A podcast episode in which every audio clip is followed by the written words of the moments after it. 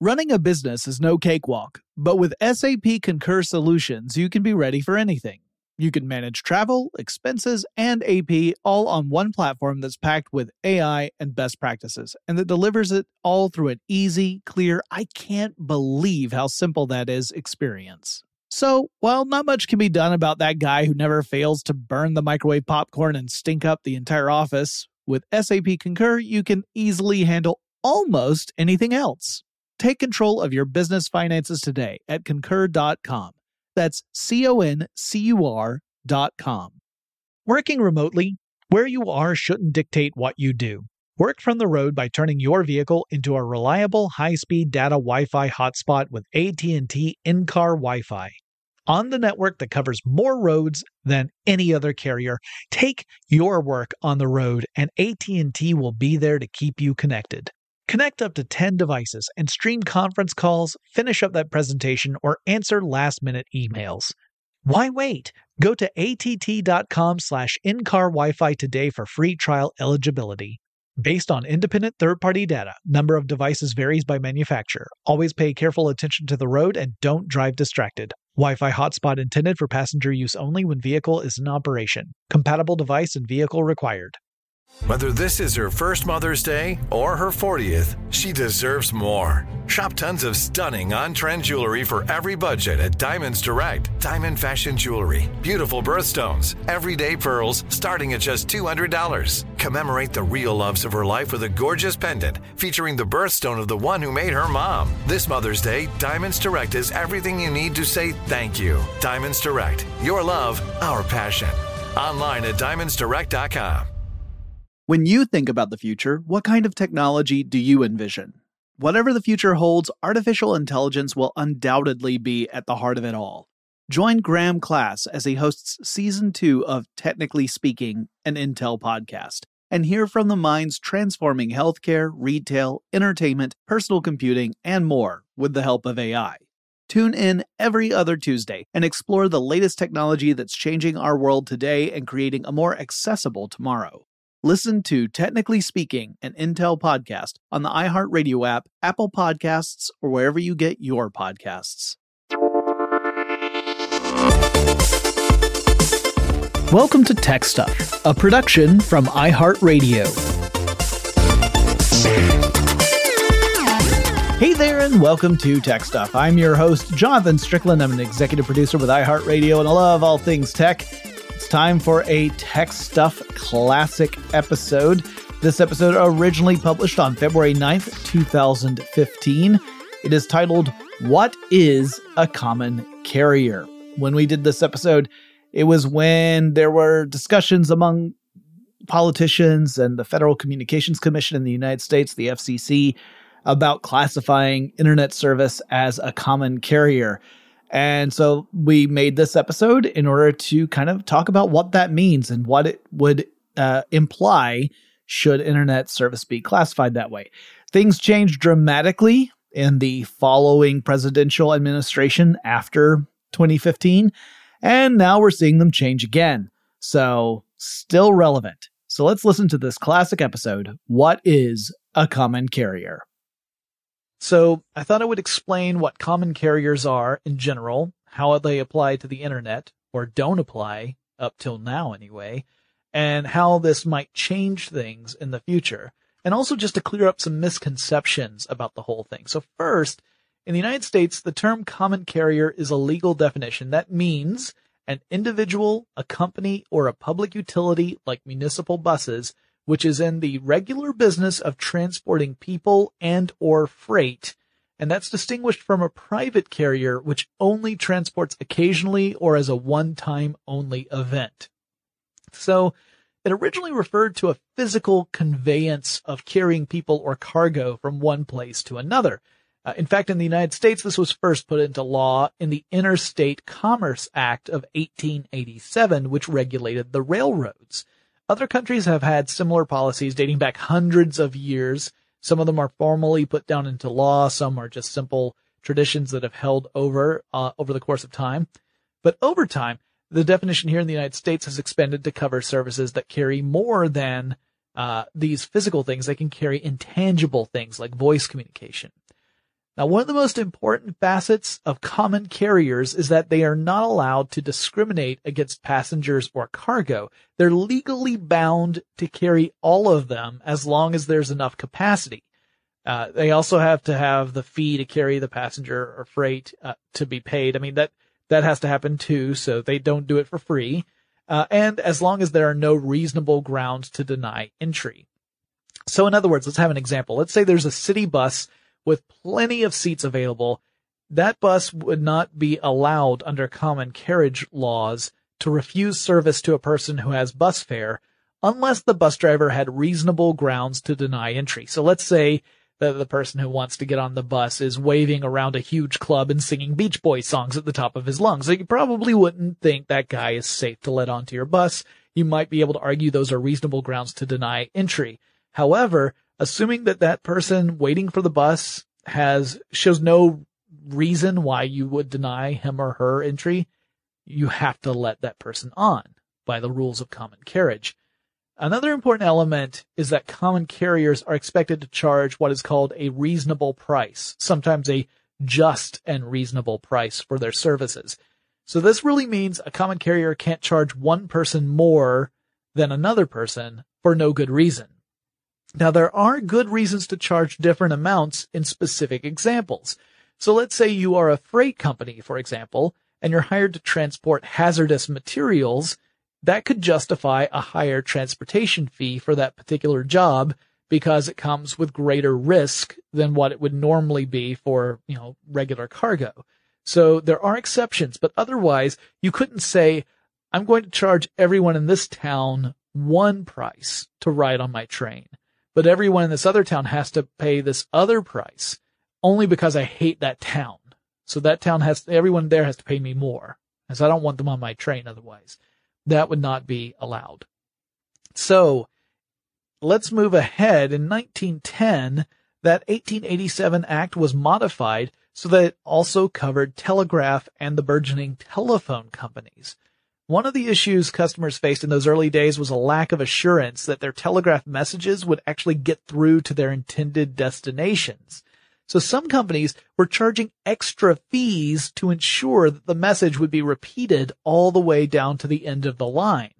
Now courts decided that, that was an unfair practice, that a customer has a reasonable expectation that a service provider will actually provide the service that was paid for and should the customer shouldn't be charged extra just to be certain of it.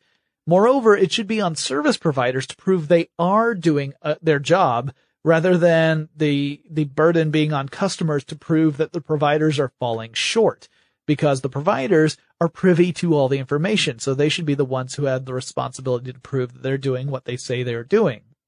And another issue was the fact that the telephone system in the United States was effectively a monopoly. Bell Telephone, which became AT&T in 1885, got a head start on other companies and laid out an infrastructure that only worked with the phones made by Western Electric. So you had this partnership between Bell Telephone and Western Electric, which effectively meant they were the only players in town. If you were an independent uh, telephone service company, your phones would not work on the Bell Telephone infrastructure. So that edged out competitors. And in 1913, Bell Telephone and the U.S. Justice Department worked out a deal to limit Bell from scooping up independent competing companies and from preventing other competitors from using Bell's long distance lines. They were allowed to use Bell's network. This was in response to an antitrust lawsuit that was being brought against Bell Telephone. And in order to head it off, Bell Telephone said, you know what? We're going to change these policies we've had so that you don't sue us. And it worked. Uh, the value of the service was considered to be too important to allow unregulated control of it. So that's where we started seeing some regulation enter into the telephone industry. Now there's a series of tech stuff podcasts about the history of AT&T in which Lauren Vogelbaum and I explored how AT&T came about and how it was split up more than once due to concerns like these. So if you are interested in that, you should go check out those episodes. Now getting back to the telephone industry as a whole, in 1934, Congress passed the Communications Act, which created the Federal Communications Commission, which oversaw radio transmissions as well as telecommunications. So this is what established the Title II, that the FCC refers to today when it comes to ISPs. They talk about reclassifying ISPs under Title II. This is the act that classified telephone systems as common carriers. It's been amended several times over the following decades, including extensive alterations that were made during the Telecommunications Act of 1996. So let's move on to transmitting computer data over networks.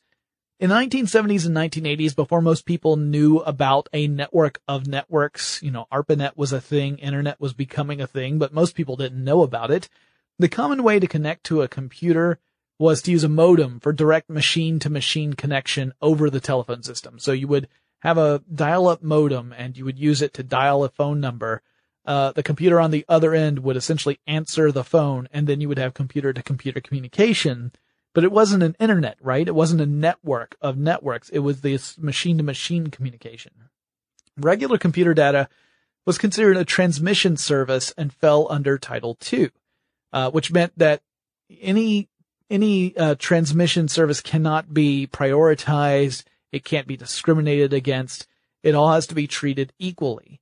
But there were specific services companies provided in which you could connect to a computer to get a partic- get particular information like a weather report or stock information or sports scores, things like that. These were considered to be enhanced services. So this was classified under Title I of the Communications Act, which is unregulated. So the transmission was regulated, but these specific services were unregulated. The enhanced services didn't fall under common carriage terms. Companies could charge a fee for customers to use them, that would be on top of any phone bill for use of the transmission lines themselves. Okay, so let's say a phone company offers up its own enhanced service, and some other company offers a competing enhanced service. The transmission of data falls under common carriage, which means that phone company could not prevent customers from accessing the competitor's enhanced service. That would be unfair. So this is the beginning of the concept of net neutrality. The 1996 Telecommunications Act redefined enhanced services as information services. It also ratified the differences between transmission services and information services, putting into policy what the FCC had sort of made up as it went along. So the transmission of services met the terms of common carriage. The telephone company treated all dial-up services the same, all had equal access under the system, but the actual services, the apps that people were accessing, those were enhanced or information services. We'll be back with more about common carriers after these brief messages. Running a business is no cakewalk. There is a ton to keep track of employees to keep happy, spending to control, travel to plan, and on top of it all, nobody knows exactly what the future holds. Your finance team always has to be ready to change. But with SAP Concur Solutions, you can be ready for anything. You can manage travel, expenses, and AP all on one platform that's packed with AI and best practices, and that delivers it all through an easy, clear, I can't believe how simple that is experience. And you can finally say goodbye to the costly mistakes and risks that come from manual work and spreadsheets. So, while not much can be done about that guy who never fails to burn the microwave popcorn and stink up the entire office, with SAP Concur, you can easily handle almost anything else. Take control of your business finances today at concur.com. That's C O N C U R.com. Working remotely, where you are shouldn't dictate what you do. Work from the road by turning your vehicle into a reliable high-speed data Wi-Fi hotspot with AT&T in-car Wi-Fi on the network that covers more roads than any other carrier. Take your work on the road and AT&T will be there to keep you connected. Connect up to 10 devices and stream conference calls, finish up that presentation, or answer last-minute emails. Why wait? Go to att.com slash in-car Wi-Fi today for free trial eligibility. Based on independent third party data, number of devices varies by manufacturer. Always pay careful attention to the road and don't drive distracted. Wi Fi hotspot intended for passenger use only when vehicle is in operation. Compatible device and vehicle required. When you think about the future, what kind of technology do you envision? Whatever the future holds, artificial intelligence will undoubtedly be at the heart of it all. Join Graham Class as he hosts season two of Technically Speaking, an Intel podcast from Ruby Studio in partnership with Intel. explore the future of technology that's rapidly evolving our world today with the help of AI. There is still so much work and research needed to fully understand the power and potential of AI, and Intel is at the forefront of implementing AI in revolutionary technology that's changing the world we live in for the better. In each episode, Graham interviews the minds transforming medicine and healthcare, retail, entertainment, personal computing, and more while pioneering new uses for AI in these spaces. Tune in every other Tuesday and explore the latest technology that's changing our world today and creating a more accessible tomorrow. Listen to Technically Speaking, an Intel podcast on the iHeartRadio app, Apple Podcasts, or wherever you get your podcasts. Today, I'm going to give you some straightforward advice on how to deal with naughty kids. How about instead of timeouts, time ins? Time for you to start paying some bills. I'm JB Smoove, and that was a full episode of my new podcast, Straightforward, inspired by guaranteed straightforward pricing from AT&T Fiber. Get what you want without the complicated. AT&T Fiber, live like a gigillionaire. Available wherever you get your podcast. Limited availability in select areas. Visit AT&T.com slash hypergig for details.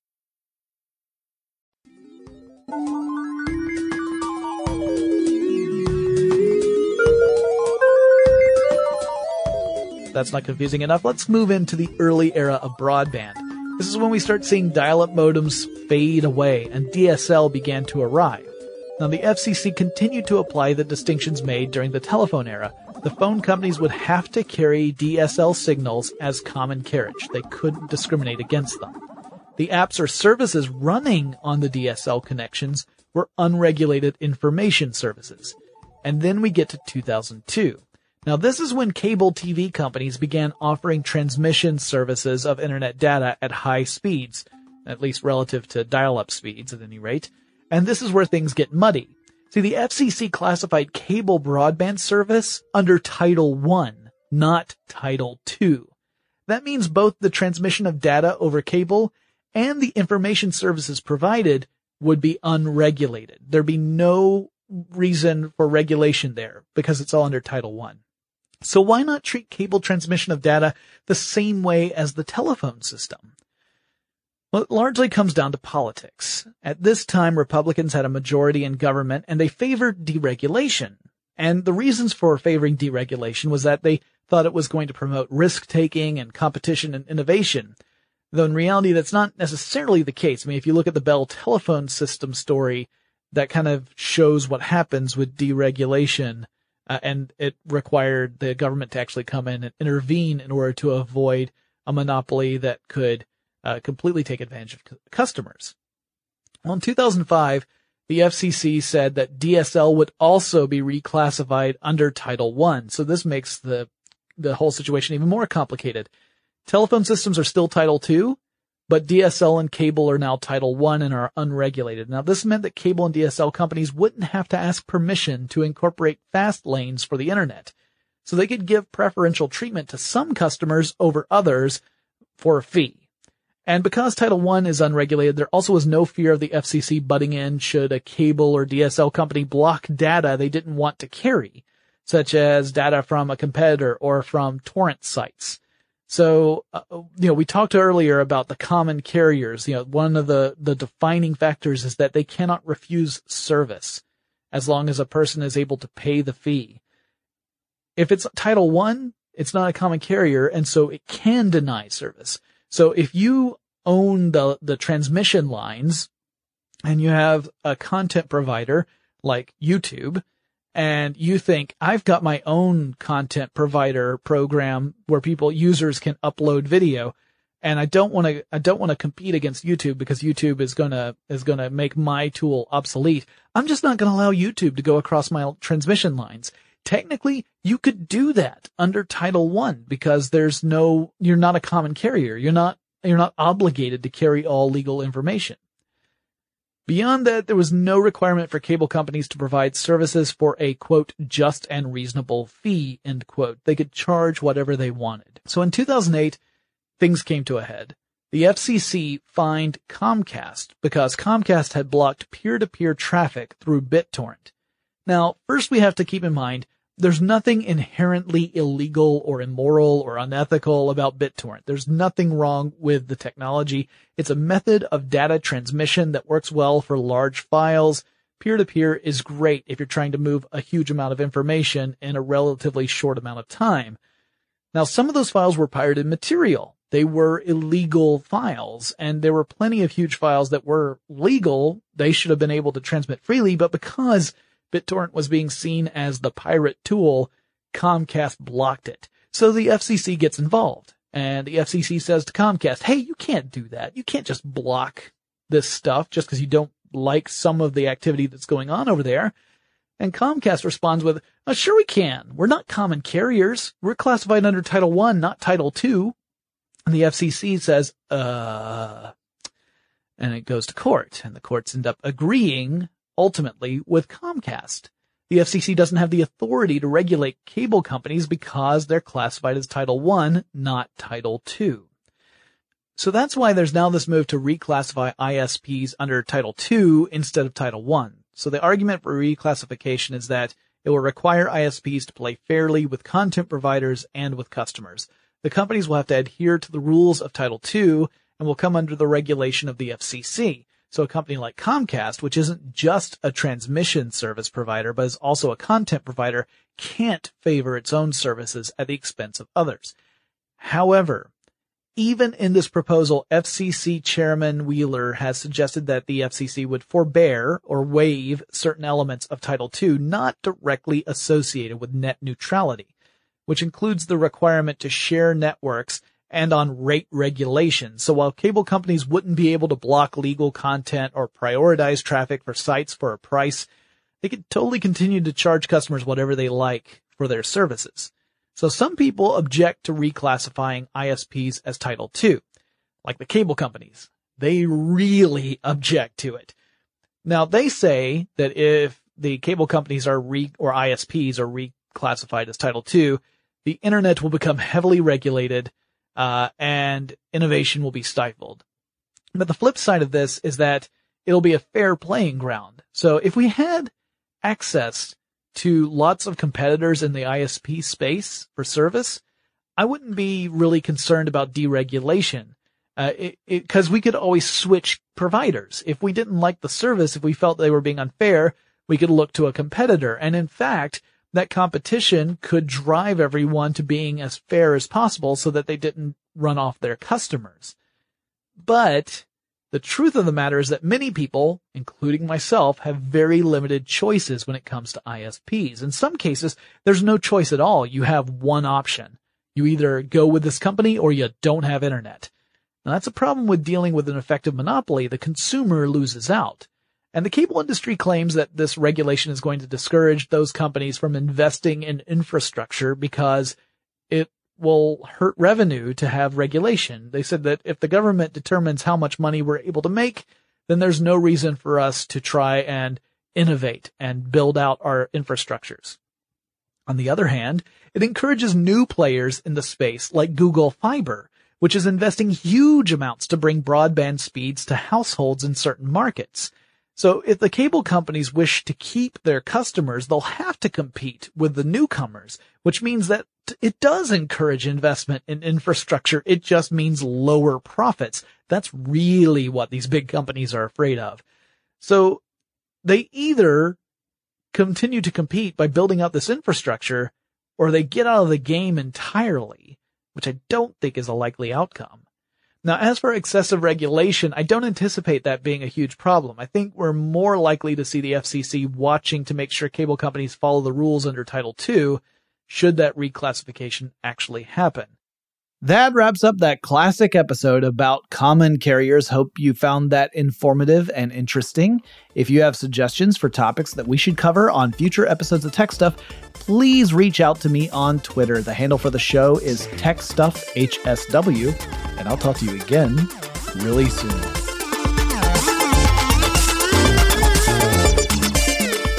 Tech Stuff is an iHeartRadio production. For more podcasts from iHeartRadio, visit the iHeartRadio app, Apple Podcasts, or wherever you listen to your favorite shows. Running a business is no cakewalk, but with SAP Concur Solutions, you can be ready for anything. You can manage travel, expenses, and AP all on one platform that's packed with AI and best practices, and that delivers it all through an easy, clear, I can't believe how simple that is experience. So, while not much can be done about that guy who never fails to burn the microwave popcorn and stink up the entire office, with SAP Concur, you can easily handle almost anything else. Take control of your business finances today at concur.com. That's C O N C U R dot com. From BBC Radio 4, Britain's biggest paranormal podcast is going on a road trip. I thought in that moment, oh my God, we've summoned something from this board. This is Uncanny USA. He says, Somebody's in the house, and I screamed. Listen to Uncanny USA wherever you get your BBC podcasts, if you dare.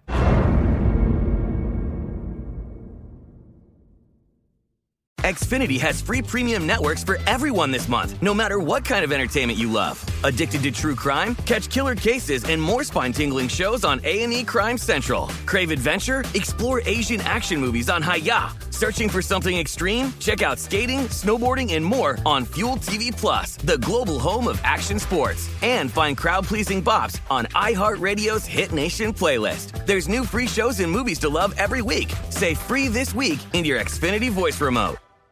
Are you looking for the perfect move in ready home this spring season? Now's the time to buy at Fisher Homes. For a limited time only, enjoy below market interest rates starting at 5.375% APR, 6.139% APR. With these exclusive lower rates, you can save hundreds on a move in ready home and start enjoying the benefits of home ownership even faster. Schedule your personal tour with one of our new home specialists at FisherHomes.com and make this spring the season you find your perfect home sweet home. Financing provided by Victory Mortgage, LLC, NMLS 461249, Equal Housing Lender.